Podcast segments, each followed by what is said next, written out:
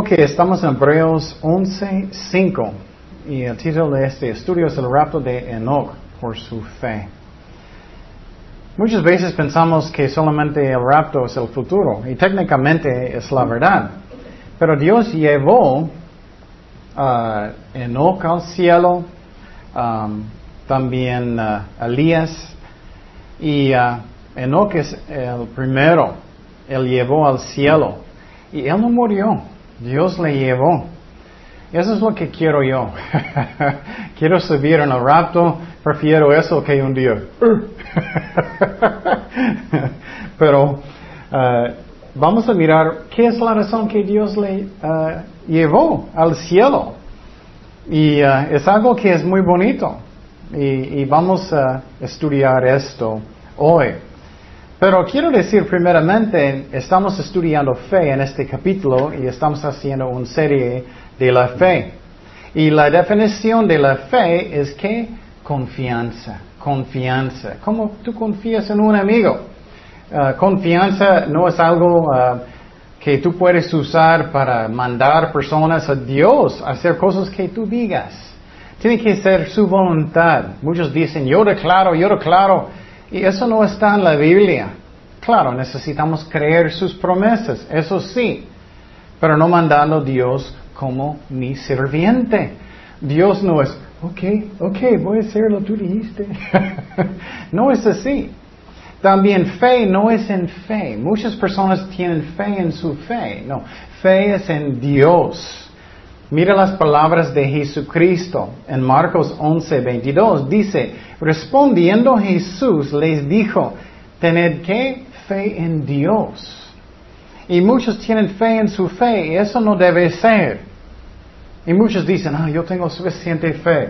Pues es bueno de, tener fe, pero tu enfoque es Dios, no en tu fe. Es Dios, porque Él es amor y Él es fiel. Y vamos a empezar en versículo 5. Dice, por la fe, Enoch fue traspuesto para no ver muerte. Y no fue hallado porque lo traspuso Dios y antes que fuese traspuesto tuvo testimonio de haber uh, agradado a Dios. Entonces miramos varias cosas aquí que a mí es muy importante a nosotros. Miramos que Enoch nunca murió. Dios lo llevó al cielo. Era una forma del rapto. Muchas veces pensamos en el rapto. ¿Y qué va a pasar en el rapto? En los últimos días la Biblia enseña que Cristo va a venir por su iglesia, por los cristianos que son verdaderos. Y Él va a llevarlos al cielo instantáneamente. Tú puedes estar comiendo su taquito y ¡boom! puedes estar lavando su ropa y ¡boom! Entonces, Él va a llevar los cristianos verdaderos instantáneamente para estar con Él en las nubes. Y varias personas dicen que no existe el rapto en la Biblia. No es cierto. Dice claramente en 1 de Tesalonicenses 4:17, luego nosotros que vivimos, los que hayamos quedado, seremos arrebatados juntamente con ellos en las nubes para recibir al Señor en el aire y así estaremos siempre con el Señor. Entonces miramos si existe el rapto. Y muchos dicen, pero la palabra rapto no está en la Biblia. Bueno, la palabra Biblia no está en la Biblia tampoco. no significa que no tenemos la Biblia, obviamente sí. La enseñanza del rapto sí está. Y la verdad, en griego, la palabra es um, harpazo, harpazo. Y eso significa arrebatar. Y puedes mirarlo en la pantalla está diciendo arrebatar. Entonces Jesús va a venir un día para llevarnos al cielo instantáneamente. Y los que están en el mundo siempre están diciendo, oh, voy a arrepentirme mañana. Cuidado, Él puede venir en cualquier momento y tú vas a quedar y Dios va a buscar la tierra. Cuidado, que eres un cristiano verdadero o no vas a subir en el rapto. Y eso puede tocar su corazón y debe darte miedo. Y necesito arrepentirme hoy, yo no sé cuándo. Pero de cualquier forma tú puedes morir de todas maneras. Puedes estar caminando en la calle y ¡boom! y ya, es como es. Pero mejor que estás bien con Dios y tú puedes saber que vas a estar con Él en el cielo. Pero la pregunta es, ¿por qué Enoch fue arrebatado? ¿Por qué? Él vivía como dos mil años antes que Cristo nació. Entonces, ¿por qué? Porque Dios lo llevó. Dice aquí por su testimonio. Su testimonio de qué principalmente de su fe. De su fe. ¿Cómo está tu fe? ¿Cómo está mi fe?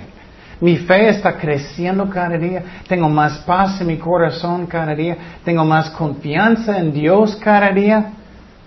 O siempre tengo estrés, estoy preocupado, Dios me ama o no me ama. Estoy pensando, voy a tener un trabajo o no, o voy a tener la renta o no, o estoy muy preocupado, voy a tener un esposo, esposo o no, o tengo muchos problemas y estoy muy loco. O tú tienes paz en su corazón y tú puedes dar sus problemas a Dios y tener paz en su corazón. Y entonces miramos el tiempo pasado también que fe real obedece a Dios. Casi todo México dice que yo creo en Dios, pero ¿cuántos obedecen a Dios? Muy pocos, muy pocos. Pregunta su corazón, ¿eso está en tu corazón o no? ¿Estás obedeciendo a Dios en tu vida o no? Cuando Él dice, necesitas perdonar, tú eres, ok Señor, voy a hacerlo ya. O tú eres, ah, mañana o el año próximo, Señor. no, no debe ser. Entonces, Enoch tenía mucha fe y él estaba obedeciendo a Dios. Y lo interesante es, muchas personas piensan, ah, Dios está ah, agradecido muchísimo y, y, Él le gusta más las obras que todo. No, eso no es las, el más importante a Dios. ¿Qué es lo más importante a Dios? Su fe, su fe. Y muchos no piensan de esa forma. Todas las religiones del mundo tratan de alcanzar a Dios por medio de sus obras. Pero la Biblia no enseña eso. Alcanzamos a Dios por medio de qué? De fe. Yo creo que Cristo murió por mí en la cruz y resucitó de los muertos. Y Él tiene mi vida, me arrepentí de mis pecados. Es por fe. La razón estoy sirviendo a Dios es porque yo amo a Dios. Mira lo que dijo Jesús, Juan 6, 28, 29. Entonces le dijeron, ¿qué debemos hacer para poner en práctica las obras de Dios? Mira, muchos piensan en obras primero, pero no debe ser. Respondió Jesús y les dijo, esta es la obra de Dios, que creáis en el que Él ha enviado. Wow, Cristo dijo que para creer es el más importante cosa que puedes hacer. De verdad, muchos tienen fe falsa. Miramos eso en un estudio en el pasado. Fe real cree en Dios, pero también obedece a Dios. Y vamos a mirar algunos ejemplos que muestran que la fe es tan importante a Dios. Un ejemplo que me gusta mucho es cuando Jesús estaba con un centurión. Un centurión era como un, un general sobre 100 tropas y él estaba encargado de ellos y uno de ellos enfermó. Y este centurión fue con Jesús para pedirle sanarle. Y mire lo que pasó, que es tan interesante la actitud de Jesucristo. A mí es tan importante a mí la actitud de Cristo. Mire lo que dice. Entrando Jesús en Capernaum, vino a él un centurión rogándole.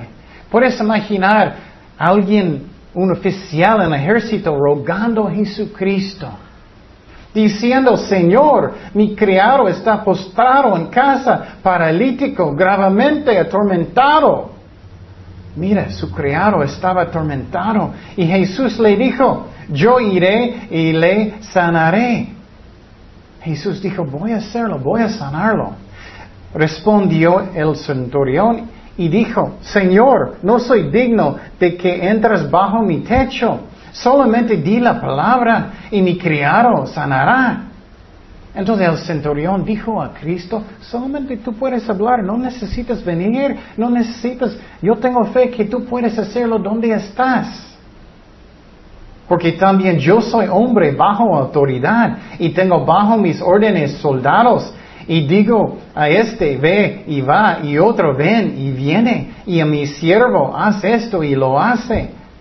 Entonces, él está diciendo, yo puedo mandar personas de hacer cosas, yo tengo servientes, ellos me obedecen. Y él sabía que Cristo solamente puede decir su palabra y este hombre va a ser sanado, este paralítico. Haz esto y lo hace. Al oírlo Jesús, mira lo que pasó con Cristo, se maravilló. Wow. Y dijo a los que le seguían, de cierto os digo que ni aún en Israel he hallado tanta fe. Mira cómo Cristo miró, Él estaba maravillado, Él estaba mirando qué increíble fe este centurión tiene. Y Él dijo, más que todos en Israel. Wow, eso me muestra tan importante es la fe con Dios. Tan importante. Y necesito preguntar mi corazón, ¿cómo está mi fe? ¿Yo tengo confianza en Dios realmente? ¿O tengo mucha preocupación? ¿O tengo mucho estrés? ¿Estoy obedeciendo a Dios? ¿Estoy confiando o no? Otro ejemplo que es tan importante que me gusta mucho es cuando Jesús Ah, estaba con sus discípulos y vino una mujer y su hija estaba enfermita. Y ella vino con Cristo y sabemos que Cristo vino primeramente a los judíos y después los gentiles. Y entonces los gentiles no son peores que los judíos, solamente es la orden que Cristo vino para buscar la casa de Israel primero. Pero esa mujer no era judío. Y su hija estaba bien enferma. Y vamos a mirar lo que pasó en Mateo 15, 22. Dice, y he aquí una mujer cananea que había salido de aquella región clamaba diciendo, Señor, hijo de David, ten misericordia de mí. Mi hija es gravemente atormentada por un demonio. Es una mamá que tiene mucho dolor en su corazón y está rogando a Jesús, sánalo, sánalo. Pero mira lo que hizo Jesús. Pero Jesús no le respondió palabra. Él no dijo nada. A veces sentimos eso, a veces perdimos la fe. Él no estoy escuchando nada. Pero Dios escucha. A veces Él prueba nuestra fe y Él está haciendo eso con esa mujer. Pero Jesús no le respondió palabra. Entonces acercándose sus discípulos le rogaron diciendo, despídela pues da voces tras nosotros. Los discípulos tenían malos corazones. Ellos dijeron, ah, dile que, que vete, despídala. Pero ¿qué pasó con Cristo? Él respondiendo dijo, no soy enviado sino a las ovejas perdidas en la casa de Israel. Él dijo, voy a la casa de Israel primero. Otra vez, judíos no son más importantes, no son más mejores que otros. Pero Dios fue con ellos primero y también ellos son el pueblo de Dios y necesitamos ah, apoyarlos. Pero ellos necesitan aceptar a Cristo para ser salvados. ¿Qué pasó después? Entonces ella vino y se postró ante él diciendo, Señor, socórreme. Ella siguió, esa mamá preocupada por su, su hija. Pero mira su fe, mira cómo ella confió que Dios es bueno aunque parece que Él no quiere contestar. Necesitamos tener esta fe, que aunque parece que Dios no le importa, aunque parece que Dios no está, que Él está, que Él me escucha, que Él me ama. Y Él dijo, respondiendo, Él dijo, no está bien tomar el pan de los hijos y echarlo a los perrillos. Uh, en este punto posible tú vas a salir enojado o enojada, ¿no? Ay, mira lo que, cómo él me habla, estoy enojado, estoy sentido, eh, estoy enojado. Pero no, Dios está probando su fe. Él sabía que ella tenía mucha fe. Ella sabía que Él es bueno.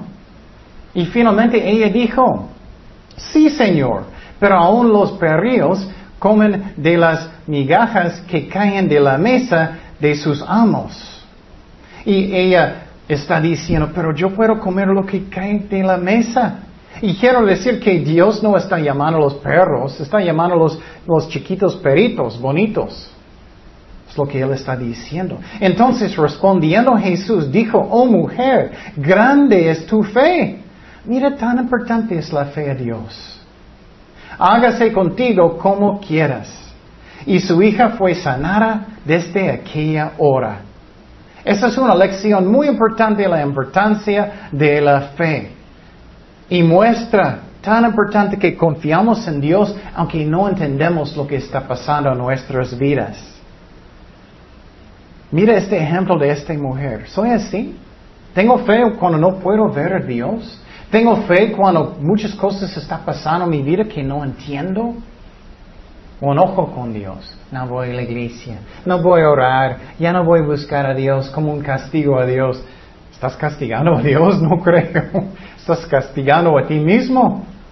Él es amor. Él quiere bendecir. A veces tenemos pruebas grandes. Es normal. Pero quiero dar algunos ejemplos que muestran también que Dios no le gusta cuando no tenemos fe. Y Dios es paciente con nosotros. Pero a Él no le gusta cuando constantemente estás dudando y quejando a, Él. ¿Cómo tú no vas a gustar? Entonces, algo que es muy interesante es que las personas en el mundo que no tienen fe, que están adorando a otros dioses o ellos mismos, ellos están adorando a demonios. Muchas veces no pensamos en eso. Pero personas en el mundo que no son cristianos verdaderos, ellos realmente están adorando a demonios. Y tú piensas, ¿cómo? Sí, porque Satanás controla la maldad en el mundo. Y muchos piensan que ellos tienen libertad y no tienen. Y en el Antiguo Testamento Israel muchas veces el país no tenía fe. Ellos no estaban obedeciendo a Dios, ellos estaban adorando dioses ajenos, falsos. No tenían fe, no obedecieron a Dios. Y miren lo que dijo Dios en Deuterónimo 32, 16, que es tan fuerte.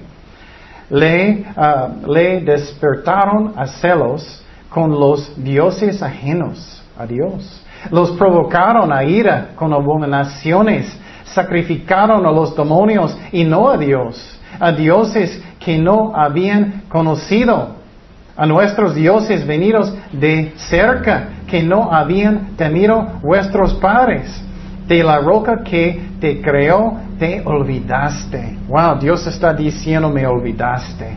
Te has olvidado de Dios, tu creador. ¿Y qué hacen en el mundo? No están pensando en su creador, están pensando que voy a comer en la tarde solamente oh, quiero este caso, eso. Es una tontería.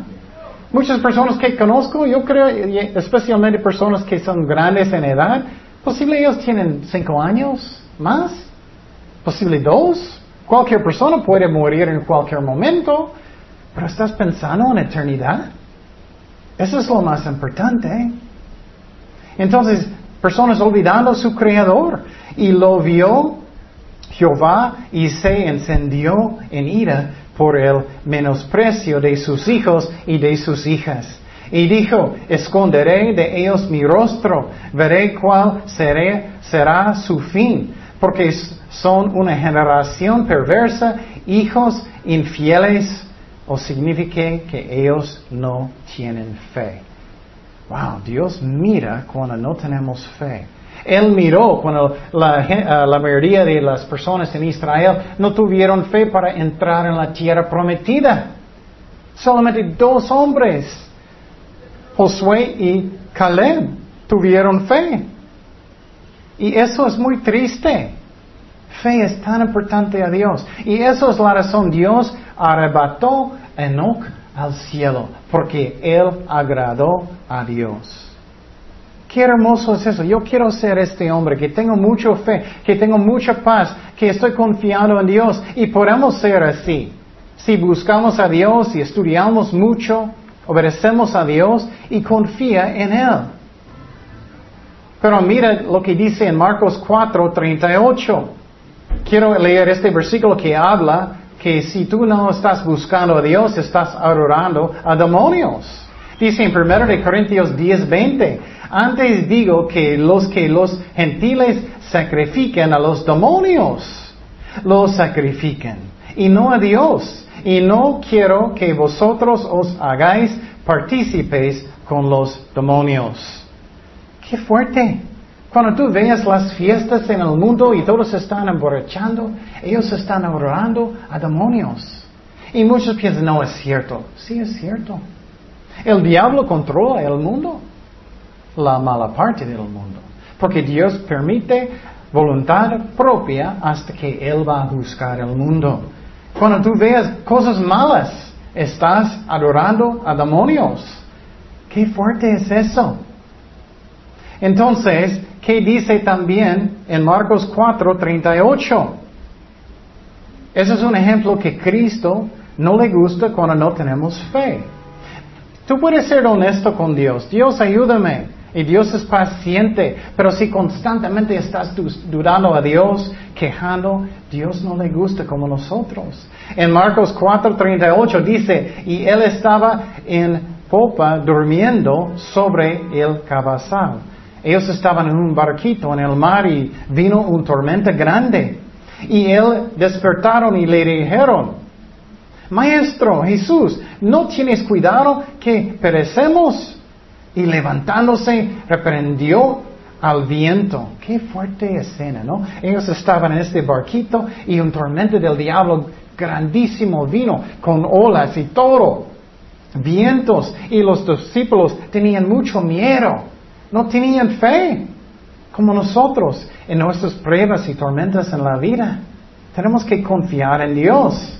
Y mire, él regañó el viento porque era el diablo. Y cesó el viento y se hizo grande bonanza. Y les dijo, ¿por qué estáis así amedrentados? ¿Cómo no tenéis fe? Wow, Cristo dice, ¿por qué no tienes fe? Eso es algo muy importante. Eso es lo más importante cosa a Dios. Fe y obediencia, más que obras. Muchos piensan, ay, tengo muchas buenas obras. Ah, pero tienes fe. ¿Confías en Dios? Eso es lo más importante. Trabajamos para Dios porque amamos a Dios. Eso es la razón. Pero más importante es fe. Dice en 1 de Tesalonicenses 4:17 otra vez. Los cristianos verdaderos que tienen fe real, que confían en Dios, que arrepentieron de sus pecados, que Cristo es su jefe, ellos dieron su vida a Cristo. Eso es lo que va a pasar. E, ellos agradan a Dios como Enoch fue arrebatado. Y mira lo que dice otra vez. Luego nosotros, los que vivimos, los que hayamos quedado, seremos arrebatados juntamente con ellos en las nubes para recibir al Señor en el aire. Así estaremos siempre con el Señor. Qué fuerte es eso. Miramos Tan importante es la fe. Otro ejemplo que me gusta mucho en la Biblia es el ejemplo de Abraham. Abraham quería tener un hijo y él tenía promesa de su papá, su papá en el cielo, el Padre. él prometió, tú vas a tener un hijo y todo el mundo va a ser bendecido a través de su hijo, a través de la línea de su familia. Y Dios dijo, mira las estrellas, tú puedes mirar las estrellas, voy a bendecirte. Pero Abraham cada año era más y más viejito como yo. más y más viejito, su esposa más y más viejita, hasta que ellos miraron ellos mismos, ya no podemos, ya, ya pasó. Pero lo interesante es Abraham nunca dudó a Dios. Él miró al cielo Mira lo que pasó en Romanos 4, 16. Dice, Él creó en esperanza en Dios contra esperanza. Aunque Él era viejito para llegar a ser padre de muchas gentes, conforme a lo que se había dicho, así será tu descendencia. Y no se debilitó en la fe al considerar su cuerpo viejito, que estaba ya como muerto siendo de, casi 100 años, como yo. Lo, o la esterilidad de la matriz de Sara. Él no estaba mirando las circunstancias de su vida, él estaba mirando a Dios. Dios puede hacer todas las cosas. No tengo razón de dudar a Dios nunca. Él es fiel. Yo tengo fe, confianza en Dios. Y dice, tampoco dudó por incredulidad de la promesa de Dios, sino que fortaleció en fe, dando gloria a Dios. Cuando tú tienes fe en Dios, estás dándole gloria. Oh, mi hijo, Él cree en mí. Plenamente convencido de que era también poroso para hacer todo lo que había prometido por lo cual también su fe le fue contada por justicia. Entonces Dios miró su fe y él dijo, él fue justificado por fe y eso es como somos salvados, por fe, no por obras. ¿Tú tienes esa fe? O cada prueba, estás muy loco enojado con Dios, o no quieres ir a la iglesia, o necesitas trabajo y eres, ay, no hay trabajo, no, es, es imposible. Si tú no eres flojo, estás haciendo su mejor, posiblemente necesitas estudiar, lo que sea, buscar. Ten fe en Dios. Dios puede hacer cualquier cosa. Él puede hablar con cualquier jefe. Necesitas emplear a mi hijo. ¿Tú tienes esa fe? Él es fiel. Él sabe lo que Él hace y Él es todo poderoso. Si tú puedes creer que Dios es, el creador de todo el universo, ¿por qué dudas tan chiquitas cosas?